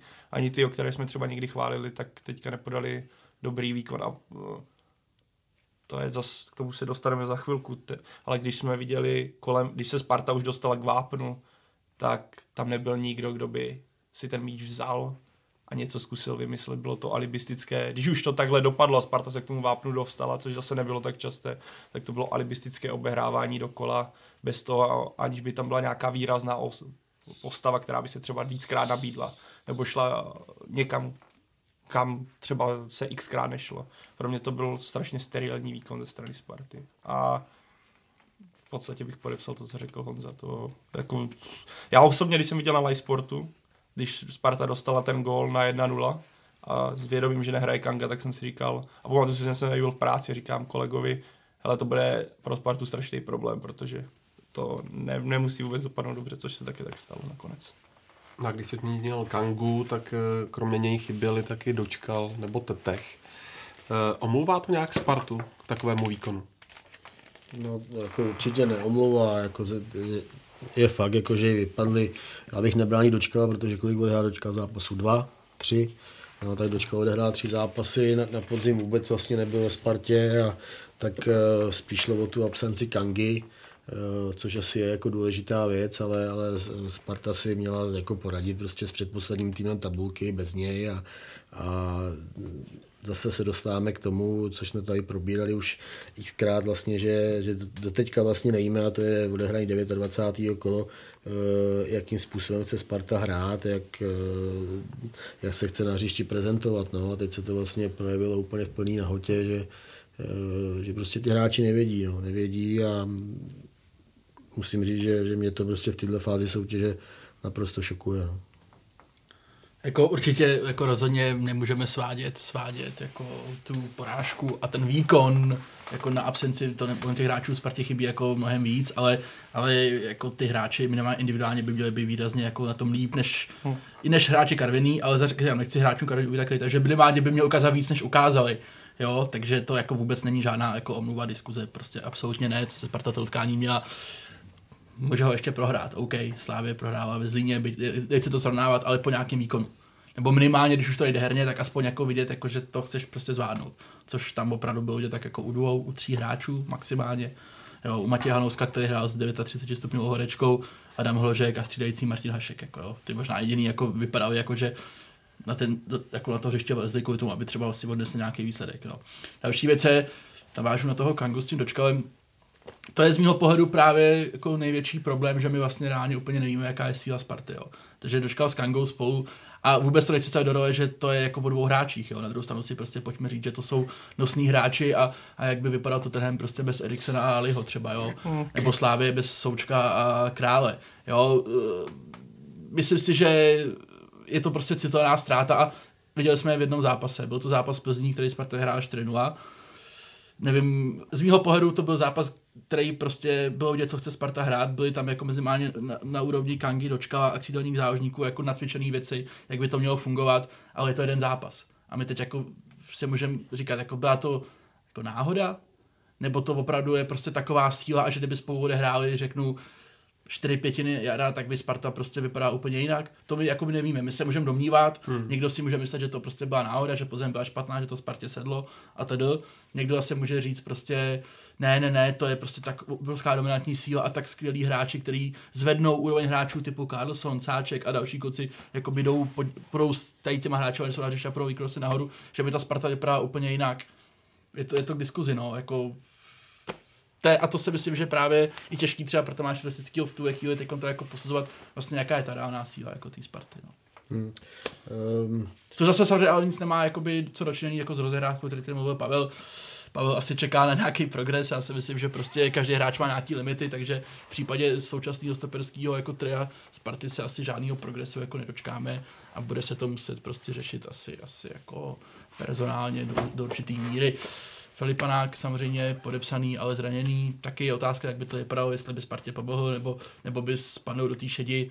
Spousta z mého pohledu jako nezodpovězených otázek, takže ale říkám, absolutně to neomlouvá jako zápas s Karvinou. Jak to Onákem vypadá vlastně? No, vypadá to tak, že spíš asi až od léta začne. Ale víš co, očekáváš progres, na druhou stranu, když teda nemáš hráče na ten progres, tak očekáváš teda nějaký taktický změny tomu systému nebo těm schopnostem hráčů, aby ta rozehrávka teda vypadala jinak. Když nemáš ty hráče, aby to byla konstruktivně tak dokonalé, jak si asi představujeme my. Ale to, ani tohle mi přijde, že se vůbec nezměnilo od té doby, co, co ta Sparta nějak se snaží prezentovat. Ale teďka navážu na tebe, mě to strašně mrzí vlastně, jsme neviděli další zápas do Čkala Kangy, mm, mm. protože já si pamatuju, že tady na, po tom podcastu jsme byli hodně pozitivní a tak to, to, se dá čekat, protože ten zápas ze strany Sparty byl fakt skvělý a ten zápas mě strašně bavil sledovat, jak oni hrají a co oni ukázali spolu, když fakt bylo vidět, jak když se dva fotbalové, fotbalově nadstandardní hráči potkali a cítí to podobně. A tohle mě strašně mrzí jenom i z pohledu jako teďka nebudu hodnotit nějak, jak, co by to znamenalo pro Spartu, ale i z pohledu jako fanouška, co sleduje ligu, že mě mrzí, že jsme to neviděli. Ale je to právě ono, tady takový ten otazník, který nad Spartou furt bude vyset, jak by to vypadalo, kdyby dočkal s Kangou hráli. Bude tam pořád takový ten štít jistý, který se dá použít proti veškerým argumentům. Hele, mě, prostě ti kluci vypadli. Ale ukazuje to jednu věc, že Sparta je extrémně na nich závislá a mm. že oni dělají spoluhráče. Že vás ten nadstandardní fotbalista dokáže posunout výkonnostně tím, že je na hřišti, tím, že těch krizových situacích si vezme on míč a udělá ten tah, který vás posune, který vás třeba vidíte, že má balon, tak tušíte, jo, tak ten mi tam dá přihrávku, kterou by mi třeba Martin Friedek prostě nedal, protože na to technicky v současnosti nemá. Teď, to ne, teď ho nechci dehonestovat, ale prostě je tam ten rozdíl a odráží se to na té hře, takže vidět, jak Sparta je. Nemá teďka alternativu na tenhle post, nebo na tyhle kluky. No je, je, to prostě, ta Sparta je pořád jako strašně křehká, no.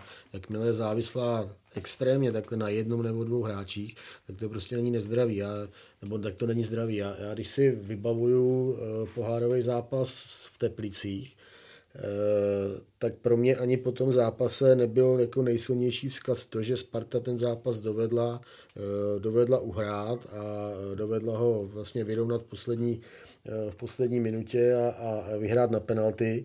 Eh, přičemž jako byla opravdu v těžké pozici, protože vlastně by ztratila veškerou šanci aspoň na, jeden, eh, na jednu trofej v sezóně, ale prostě pro mě, pro mě taková ta jako nejsilnější prostě dojem z toho zápasu byl, že vlastně 20 eh, minut do konce, od té doby, co Teplice dali góla, tak, eh, tak se začalo všechno točit až úplně extrémně okolo Kangy.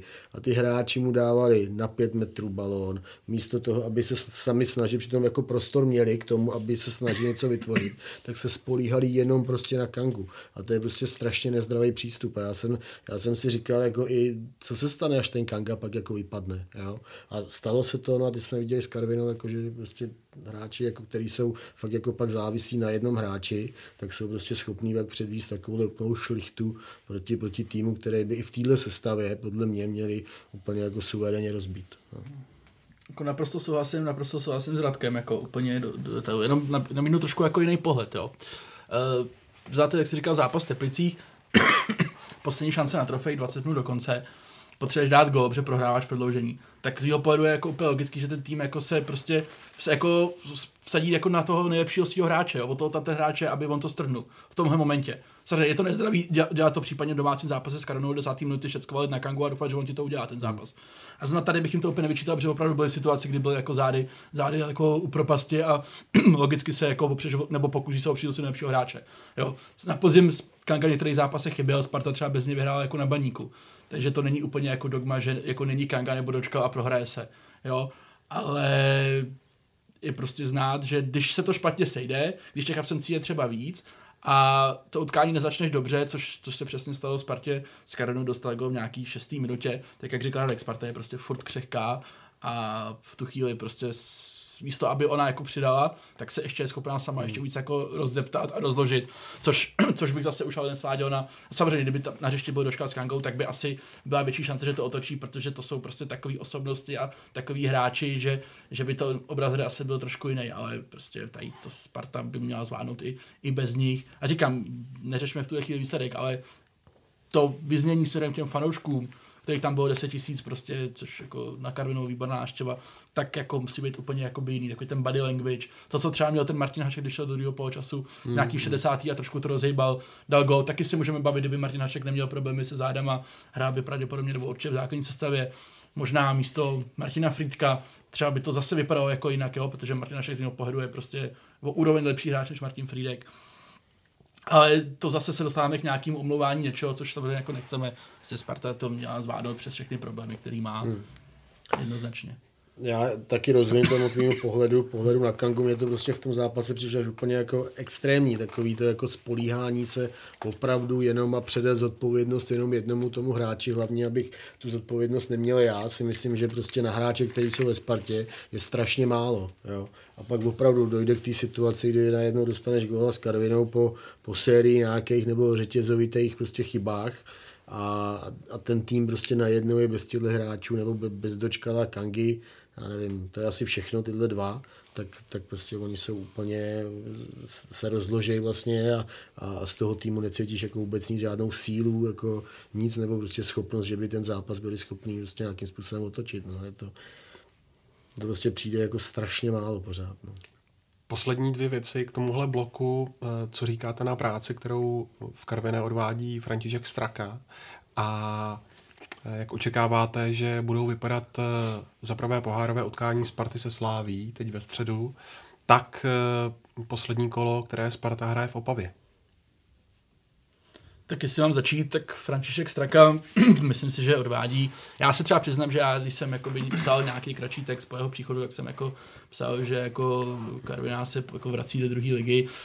Asi na čase se možná omluvit, úplně se nevrací, uznávám jako, že František Straka... Do českého Štemberka, tak možná. Ano, možná tak, s Davidem Krejčím, který je, myslím, ze Štemberka. A František Straka prostě s Karvinou jako srovnal, sází na hráče, kteří opravdu jako mají kvalitu na úrovni Karviné ať už Balua nebo Budinský, který pod předchozím trenérem Hrnčárem vlastně třeba kolikrát ani, ani nehráli. Takže můj názor v tuhle chvíli, trošku popravím, ale ne úplně, myslím si, že František Straka zachrání Karvinou v lize, ale myslím si, že v příští sezóně jako bude jeden z prvních trenérů, který, který může být jako odvolán, protože František Straka je z mého jako trenér právě na tady tu v uvozovkách špinavou práci. Úplně nevím, jestli jako, jako je to trenér, který by třeba u jednoho klubu mohl být delší, delší dobu, ale třeba jo, třeba mu zase křivdím. Ale v tu chvíli jako klobouk dolů, prostě to, proč přišel do Karviní, tak zatím, zatím jako splňuje. A, a jak říkám, na té Spartě to nebyl díl náhody, ale prostě dobře připravený tým, dobře namotivovaný tým, zdravý tým, na Karviná působí jako strašně, strašně zdravě, jako hrozně pozitivně ty kluci, takže, takže jako to jde asi z velké části za ním samozřejmě. František Straka má jako v českém prostředí neúplně jako dobrou image, právě jak přesně říkal Valcíno, že to je ten na černou práci a, a prostě vyvěrá to takový z jeho rétoriky, že z toho prostě způsobu komunikace a to, jak jako prezentuje, prezentuje sám sebe třeba, nevím, když se chrání Karvinu, tak třeba v Karviní spadne Facebook, nebo prostě eh, k něčemu takovýhle mu tam dojde, ale, ale, ale, ale pojďme si říct, že to, že, že takovouhle podobnou, podobnou nálepku, nebo aspoň teda z mýho pohledu měl trochu Petr Rada, jo. A, a najednou prostě trénuje Jablonec a trénuje ho výborně a, a hráli třeba skvěle v Evropské lize, takže prostě na té evropské úrovni doved, doved ten svůj tým připravit, takže já bych úplně, úplně s uh, Františka Straku nezavrhoval a, a docela mu přeju, aby Kalino zachránil a i když teda bych si přál, aby radši tam postoupil Hradec, mhm. ale to už je zase na jiný podcast. A, a byl bych jako zvědavý, nebo hrozně by mě zajímalo, jak, jak by s Karvinou působil v té příští sezóně, no, jak by se mu dařilo. Takže myslím, že tady po Františku Strakovi padlo dost věcí, což nebudu. Ale když se vrátím k tomu zápasu Sparty a ke Karviné, tak mě Honza to tady, myslím, zmiňoval, ty hráči, že mě třeba Balua, to, to je třeba ten rozdíl, co u Sparty jsme neviděli hráče, který si dovolí něco navíc, který udělá něco překvapivého a přijde mi, že právě s Františkem Strakou je to v jeho případě mnohem výraznější než dřív, že, ti, že to v té kabině je najednou nějaká lepší atmosféra. Nevím, co se tam přesně stalo, děje, nevím, jak František Straka na ty hráče působí, ale přijde mi, že ze strany Karvina je to úplně o něčem jiném a jak si tam, doufám, že je to zápas party, protože mě to všechno splývá, jak jsem jich viděl těch zápasů hodně, ale jak tam šel někdo do skluzu a ten hráč si ho přehodil lobem, bylo to, jo, tak to, to se mi strašně líbilo. Hmm. To, je to taková maličkost, ale to sebevědomí toho hráče, nebo ten lauf, který ten moment máte, že vidíte, že proti vám jde skuzem a vy si ho lobnete. By the way, to, že to nevím, kdo tam byl, ale že to nedal, mě přišlo teda dost bizár, protože to nebylo někde mimo, ne, byl to ve skluzu, tam stačilo akorát nastavit nohu a mohlo to být 4-0, ale ta akce sama o sobě vypovídala o tom, jaké Karviné je teďka, řekněme, pohodě. A i to, jak vlastně řešila Karviná ty šance, které si proti Spartě vypracovala, to je přesně takové to, když si řeknete, to je zápas, kdy musíte dávat každou příležitost, do které se dostanete. A Karviná to přesně potvrzovala. Ty tutovky ona dokázala proměnit, nebo ty chyby, které i Sparta dala, až občas dětinské, nebo které udělala, tak dokázala Karviná trestat. Vypovídá to o tom, jak ten tým se pod Františkem Strakou nějak mentálně a celkově zvedl, což zase klobouk před ním ale jak říká Honza, ten životopis Františka Straky je takový, že zachrání a končí. Takže uvidíme, co bude v příští sezóně, jestli Karvin na ně vsadí a jak to bude probíhat z nějakého delšího hlediska, protože ten momentální efekt bývá často u trenérů dobrý, ale pak je nějaká dlouhodobá práce, dlouhodobá koncepce, ideje a to pak může být otázka. No, bude zajímavý, jak to, jak vedení Karviny a tím bude přemýšlet, hmm. no, je, jestli vůbec Františkem Strakou prodlouží smlouvu, protože on tam má smlouvu do konce sezóny a tak, eh, taky jako z, z tohohle ohledu bude jako fakt zajímavý, zajímavý sledovat to přemýšlení Karviny, jestli vsadí na někoho jiného, nebo, nebo to tam Františkovi Starkovi tu práci nechají. No. Na úplně poslední věc, eh, Sparta, zítra pohár, co od toho čekáte, jak k tomu Sparta přistoupí a jak přistoupí i k tomu utkání v Opavě? Tak pro Spartu je to asi jako středobod, no tak titul neudělá, kdyby udělal pohár, tak je tam nějaké aspoň, že máme pohár. A je to derby, pořád je to derby, takže i kdyby se to byl přátelák derby, tak si myslím, může že... Může hrát Kanga. Může hrát Kanga, to A, ale prostě i kdyby to byl přátelák a je to derby, tak si myslím, že ten tým k tomu přistoupí jako s naprostou vážností. A já se osobně na ten zápas strašně těším, protože všechno, co tady jsme teďka řekli, tak jsem zvědavý, jak se to promění ve středu na hřišti. a, a Opava zase bez Kangy, Sparta musí vyhrát, no, tak je to taky, teďka budu říkat úplně taky ty prázdné věci, ale když jsme viděli Opavu, jak hrála ve Sleským derby, tak Opava nebyla vůbec schopná něčeho, něco předvést dopředu. Na druhou stranu máme tady spojitost Karvina, Opava, máte tam jedno hroťáka, který je schopný dávat góly, což je Wagner, tady je Smola. Obrana ne moc funkční v případě Sparty, takže pokud Opava se hryzne něco na styl Karvine, tak jako to může taky dopadnout čili jak, ale... Honza k tomu možná řekne co víc, tohle bylo takové jako prázdné. já, já řeknu vám to, že doufám, že to bude fotbal. No. Tak, no. Že jako to derby nedávný, moc fotbal, moc fotbal nebyl, úplně bych se nevracel k tomu, proč to tak bylo, protože jsem nebyl mnoha fanoušky Slávy pochválen. tak já prostě doufám, že to, že to bude prostě fotbal, že se bude jako hrát, že se nebude jako zákeřně faulovat, že se nebude jako povalovat, což je zase jako za Spartinova samozřejmě. A co čekat od Sparty, no tak já si myslím, že úplně jako střízlivě z toho od Sparty čekat nedá, jo, protože samozřejmě vrátí se Kanga, ano, ale Kanga je samozřejmě z mého pohledu nejlepší hráč v lize, na druhou stranu jako je to jeden hráč a Slávě si dokáže jednoho hráče pohlídat, to si pojďme říct. Jo. Kdyby tam byl Kanga dočka, tak už je to zase trošku o něčem jiným. Z pohledu Slávě Marotka Sparty je furt obrovská, nemyslím si, že se nějak zásadně vyprázdní na ten zítřejší, zítřejší duel, že by prostě jenom čtyři hráči se nemohli hrát v neděli s Karvinou, by naskočili jako ve středu do poháru. Takže a Slávě je jednoznačně favorit. Jo. Možná se o tom, jak tomu Slávě přistoupí, třeba pro Spartu možnost získat trofej. Říká se, že to už bude taková náplast na tu sezonu, já si to úplně jako nemyslím, ta sezona prostě bude špatná tak jako tak a trofej jako nic nevykoupí. To jako si myslím, že uh, by víc bylo vyhrát v Edenu jako pro ty fanoušky, než třeba potom jako opravdu získat tu trofej, jo. Ale Slávě je favorit, určitě jako derby má favorita, protože jeden tým je výrazně dál v tu chvíli, což je Slávě.